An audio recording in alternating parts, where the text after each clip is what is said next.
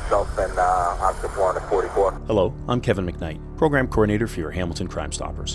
We continue to take in tips and forward them to our partnering agencies, always working to keep our community safe. As daily challenges continue with COVID 19, there have also been shifts in crime trends. Some trends, like assaults, impaired driving, and theft from autos, have seen a decrease, yet other crime trends have had an increase, which includes commercial break and enters. Everyone is doing their part as we continue to navigate these uncharted waters, business owners included, some wondering what will be when we come out of this. Adding to their challenges, criminals are taking clear advantage of the closed businesses and breaking into commercial properties. Quite simply, this is unacceptable. If you have any information about these crimes, please call Crime Stoppers with your tips at 1 800 222 TIPS or via the web. Also, while traffic volume may be lighter, there are those willing to put lives at risk, including their own. Increased speeding and erratic driving on our roadways is dangerous and unnecessary. Drivers, please act responsibly and within the law. Hamilton, together, let's continue making our community stronger and safer.